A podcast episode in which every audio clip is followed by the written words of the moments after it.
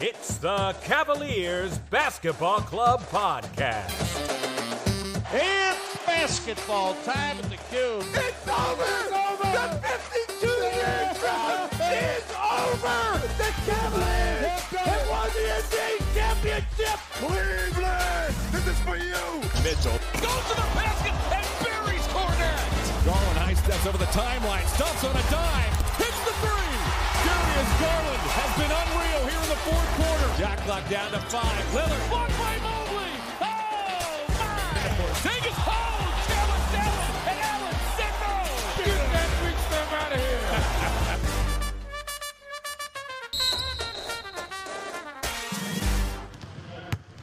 The shoot around. Welcome back to the club. The Cavs have been on a Western Conference road trip, and it's been a little bumpy so far. It started with a loss to the Denver Nuggets, 121 to 108, a win against the Phoenix Suns, 112 to 98, and now, most recently, a heartbreaker of a loss to the Utah Jazz, 116 to 114. Frankly, the score doesn't reflect just how awful they played in the last few minutes of the game. Colin, I know the Cavs have struggled on the road this season, but these results are more than just a little frustrating, don't you think? I agree with you, Adam. They are in a tough fight in the East because with this loss, they are now the fifth seed. So they need to get their act together. They are young, so this isn't completely surprising that they aren't eking out some of these road wins, and I'm hopeful that they can be more consistent in the second half of the season, especially with Rubio coming back. Make sure you rate and review us on Apple Podcasts and Spotify, or follow us on the podcast player of your choice. Also, please subscribe to our YouTube channel where we post our video episodes plus extra content that doesn't make the show. And be sure to leave a comment. We'd love for you to engage with the club. So, Adam, you wanted to bring this up last week. The Cavs have been the best fourth quarter team in the league by net rating with a plus 9.7. This was going into the Jazz game. Why do you believe the team is able to be so effective at the end of games? Yeah, I wish we had recorded this right before the Jazz game, um, because Yeah. obviously the there's a bad taste in our mouth right now about the ending of a game, um, which we'll talk about on the first question here coming up. But yeah, I would say Donovan Mitchell all day long. Um, I don't see this team really being able to come back from a deficit in the fourth quarter without his help. It seems to be mm-hmm. his MO. Like the guy just knows how to will the team, put the team on his back, and just get them over the finish line. And he almost did it against Utah, which you know he mm-hmm. really wanted to since it was his former team.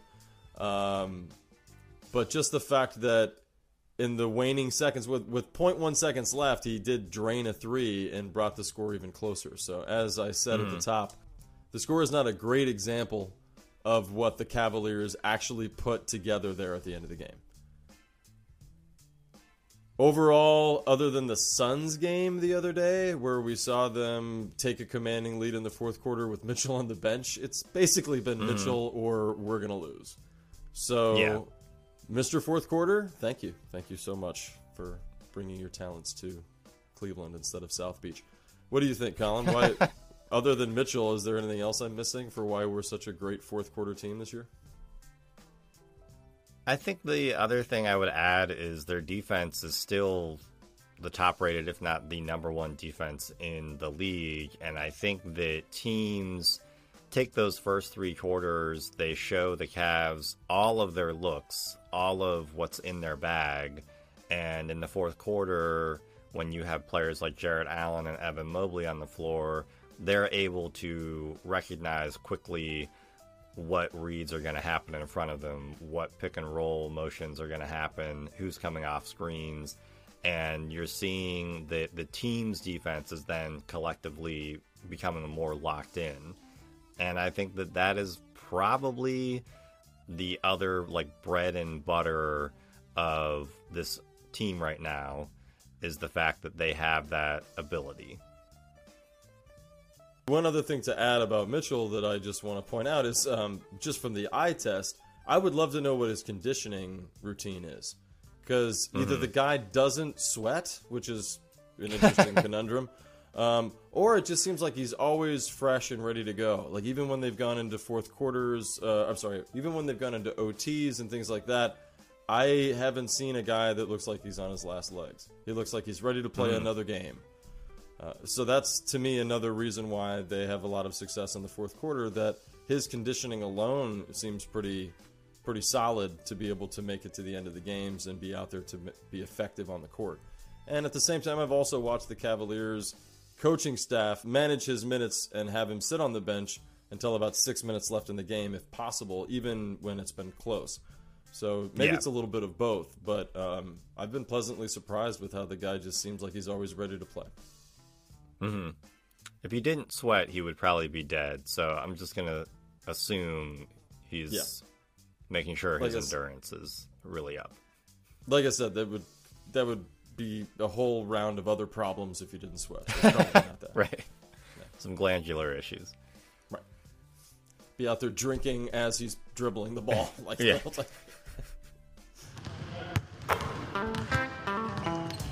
As we mentioned at the top, the road trip isn't going well, with the team losing to the Jazz after Utah took the lead on a seven point possession late in the fourth quarter. Did this game highlight further issues with our roster? What could have been done differently down the stretch? First off, I just want to highlight that Mitchell had an amazing game, pouring in 46 points. And I actually thought Mobley looked really solid, considering that Jarrett had to leave in the second half of the game due to an illness.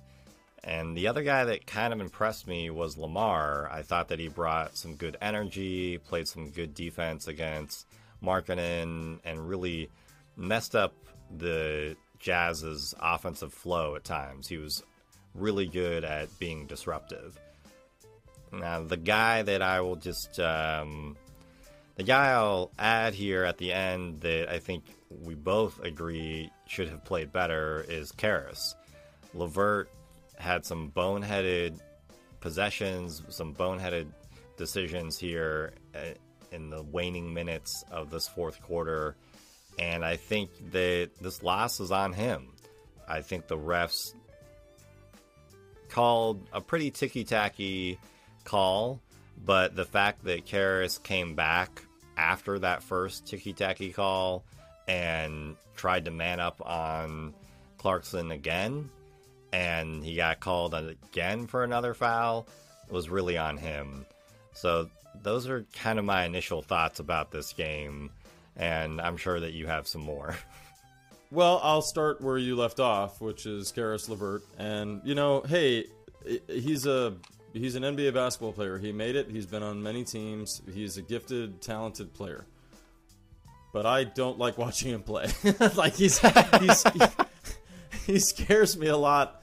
Um, and that scares me, but he worries me a lot when he has the ball because I don't know if we're going to get good Caris or bad Caris. You know, I don't know if we're going to get fundamentally sound Caris or not. And when he seems a little too sure of himself, that's when I'm sure we're in trouble. And that's what I watched. I I didn't get to see this game at when it was live um, the entire time. I kind of came in and out of it, and I had to watch the whole game later.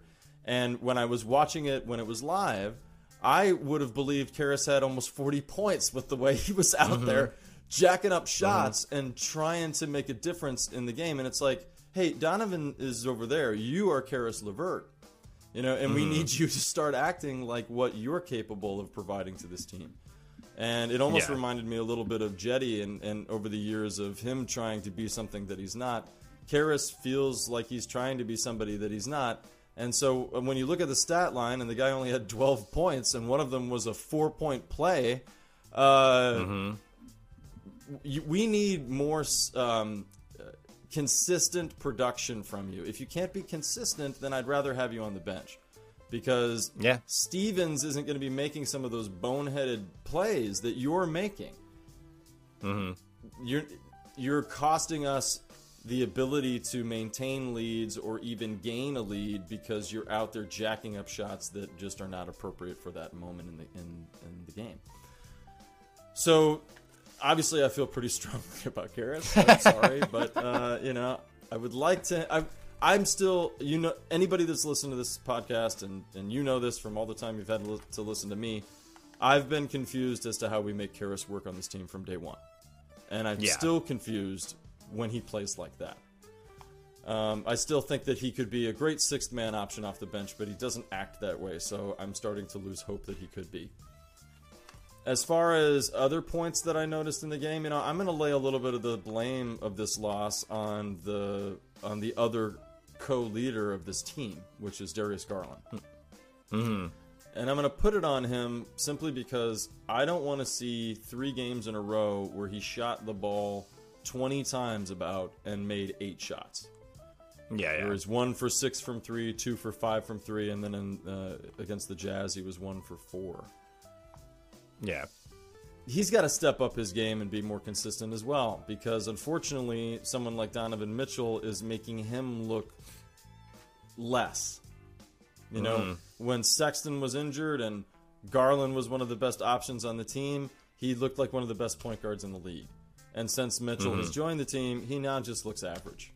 And I know he's had injury problems. I know it's been a tough season for him. You know, it almost feels like a sophomore slump for him, even though it's not. You looking at his stats, he's still three points above his career average. He's still shooting percentage wise right on the mark for what he normally does, both from three point and regular shots. Um, his rebounds are the same. His assists are up, which is great, but you know, with a guy like Mitchell on the team, they should be. His steals are about the same. Everything he's doing the work that you would cons- expect him to do, but we need to see him level up a little more. Yeah. And in a game like Utah, when you lose by two points, when you're struggling to get a bucket at the end of the game, and I look at his line and see eight of 18, I got to lay some blame at, at Garland's feet too. Yeah, I agree with all those takes. I think what's also interesting about what you said there with Darius is Darius has struggled ever since Mitchell came. I would possibly make the argument that Darius has also struggled since Caris came onto the squad. I kind of wonder if Levert is he is a ball stopper. We know that he is. Other podcasts I've listened to, folks who know the game much better than you and I ever will, raised this as an issue with the trade initially, which is Caris does not understand the flow of an offense. He doesn't move the ball in a way that allows an offense to to succeed. And that's what I'm seeing, and I think that negatively impacts a young point guard who does know where everybody is supposed to be. But when you have Caris, Donovan, and Darius all on the floor together, that's three people who are all trying to do isolation or pick and roll. Those are mm-hmm. your only options. Caris doesn't slash that well. He doesn't hit spot up threes super consistently. So all of a sudden, that space that Darius needs to operate is gone. And it's not like they're really getting it from Lamar and Okoro as well, because they're both shooting under 30% from three right now. Mm-hmm. And so they do need better shooters on the outside, I think, really to help Darius succeed. But at the same time, I think that with Lamar and Okoro, Darius knows he'll get the ball back for an open shot, where I don't think that that's what's happening with Caris. I think that Darius knows as soon as he's giving the ball up to Caris, it's gone. gone forever. So I think that to go back to the initial question, I think that that's where I would say the the roster is having a large issue is understanding everybody's role specifically when I say everyone Levert um, I think that he's just having trouble fitting in as to what he should be to help this team succeed. Yeah. And ultimately, you got to lay some of that at the feet of the coaches, right? They still haven't Yeah. figured out a way to make Caris fit on this team. And some of that is probably they had game plans for Markkanen and Sexton and other other people coming into the year that they knew they had to kind of completely start again when thinking about what they'd be doing with Mitchell. So maybe that also is a as a casualty of that situation that, that they can't figure out what to do with Caris. They're still figuring out what to do with Mitchell. And, you know, it was exciting to see Mitchell come to this team and all the possibilities of what we could have in just the first season together. But mm-hmm. we are seeing it play out every single game, why it's going to take a few years to make this a championship team. And we could luck Yeah. our way into it. It could still happen. We Yeah. got a lot of talent on this team. But every week that goes by, I see us kind of fall further into situations that we just don't seem to have a roster right now that can get us out of those situations. And so, since they're very commonplace of what usually bounces you in the playoffs, where you, you can't defend for the full four quarters, or you can't put a ball through the hoop when you really need to, um, or you, you don't you can't find that second option when Mitchell's going off for almost 50. Who's the other guy going to be that night? Um, those are the questions that we need to have answered this year into next year, and then hopefully we'll be good. So I'm I'm kind of excited when these games happen. I'm not down just yet because um, it's still that process happening in front of us, which is is really cool to see.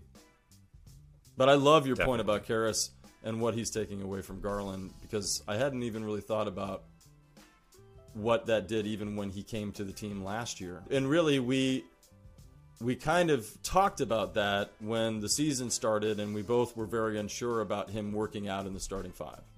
And he didn't. Yeah. And let's just say they would not be we'll get into this in the ne- in the next question. They would not be asking Rubio to come back right now if they were 100% comfortable with everything that Levert has brought to this team. That's a good point. ESPN is reporting that Ricky Rubio is coming back against the Portland Trailblazers, which is exciting. However, Raul Neto is really contributing and acting as a spark coming off of the bench. What ways do you see Rubio being used in the coming months as the Cavs confidently bring him back from injury? So unfortunately, Raul Neto playing consistent minutes at all to me is a sign that the Cavs are struggling to find some answers out there on the court. It's also an indication of how injury has con- continued to be a, a problem for this team.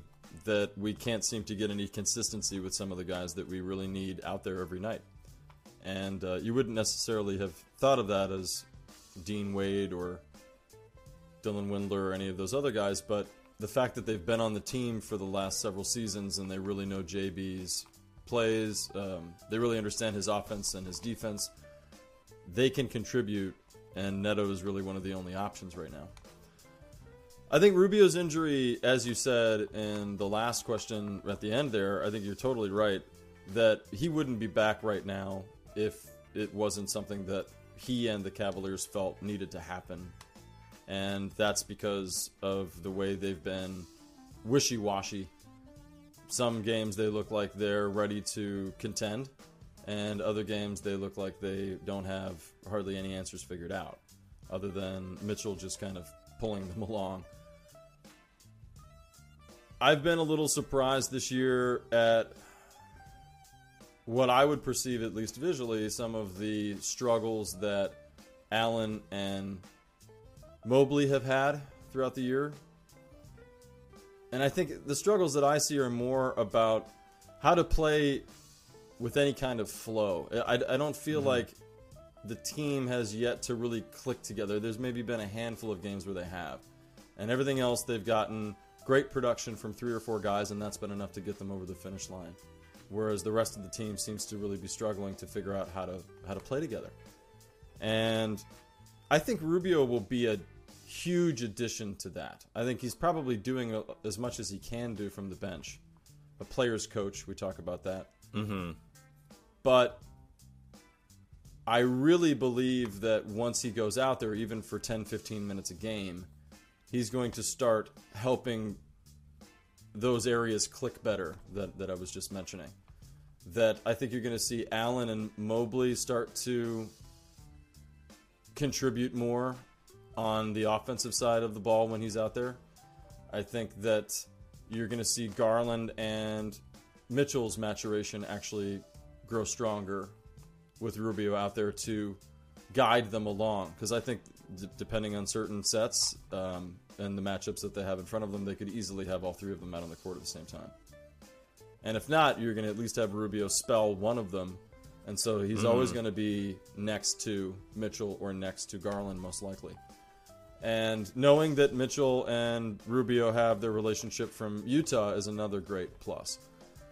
So I see the Cavs bringing him in sparingly in the beginning and seeing what they can do to manage his minutes, maybe 10, 15 minutes a game, 20 at the most. But 20 to me is where you want to end up by the end of the year with, with Ricky. Mm-hmm. 20 to 25 would be fine. And from there, Neto is still going to be a, a big part of this team because Rubio cannot give you 30 minutes a night. So you're going to need Neto to come in and spell him from time to time or spell Garland from time to time.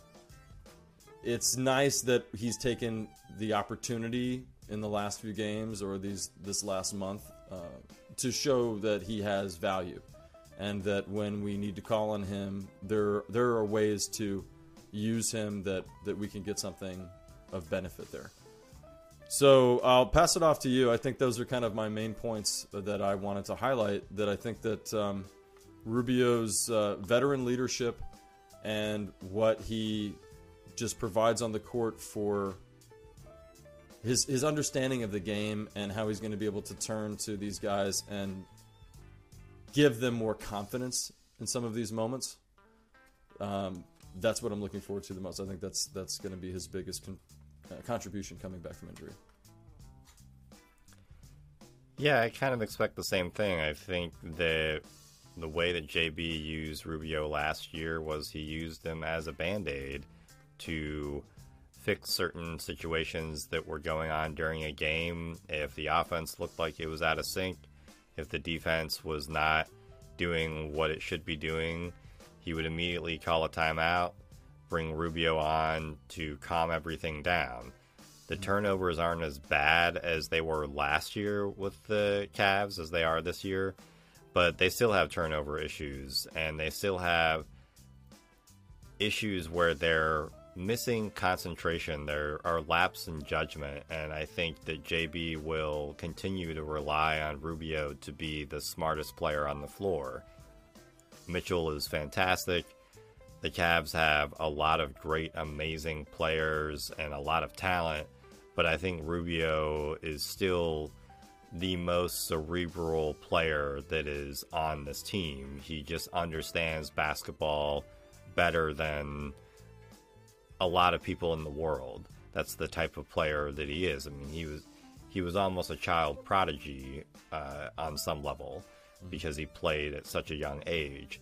So I think that JB is gonna rely on that, just like what you alluded to, and that is the smartest route to take. I think that you will see him be brought out with 10 to 15 minutes, like what you mentioned, and hopefully by the end of the season, it'll be closer to 18 to 20, but it's consistent and it's in a way to help Evan or help even Isaac or other players get into the flow of the game. I think that this team has performed really, really well, but it's with a leader in Donovan Mitchell who is fantastic, but he is a shooting guard that can play point, and I think that Rubio, we have seen, he is a point guard through and through. So he will be a distributor. He will break down defenses even better, which I, in turn, hope and pray that his ACL holds out and the the offense just improves. It looks like it's clicking on a better level than it has this season. So that's kind of what I see as well. And as far as Neto is concerned, Neto seems perfectly content to come in even for eight minutes and be a pest. That's what I kind of really like about him is automatically he's kind of like a point guard version of Lamar Stevens, where it's if you bring both of those guys out on the floor, all of a sudden it's full court press. The offense is uncomfortable, and you're trying to force the other team to cough the ball up or get a rebound or a steal that leads to a fast break. And I think that Neto will still embrace that and will still be able to contribute in that vein. Yeah, I agree. He adds a lot on the defensive side, and it's just that when we're struggling on the offensive side, it's tough to put him out there because mm-hmm. we have a lot of other options defensively as well. Rubio's ACL is definitely something I'm worried about. I don't think when Yeah. you injure it twice, it's kind of rare that you can come back at all. So I'm I'm curious to see how it affects his quickness, especially laterally. Yeah. And one stat line that bothered me from last season that just kind of point sticks out at me still, and I'll mention it now, is that even though he averaged kind of at the top of what he normally does for his career for points at about 13 points a game, he shot um, 36% from the field, which is back down towards the low end of what he averages. At times in his career, he's been up about 41%. That's kind of the best he can do. And I'd love to see him hover around 38 or 39% this season because we already discussed Caris's inability to kind of be consistent. We don't need two guys to possibly be coming off the bench and you're not sure if they're going to make their shots or not. So um, I'm hoping Rubio can be a little more efficient. You know, we don't need as many points from him necessarily. We just need him to put the ball through the hoop when when we need him to, and that's it. Yeah. Definitely.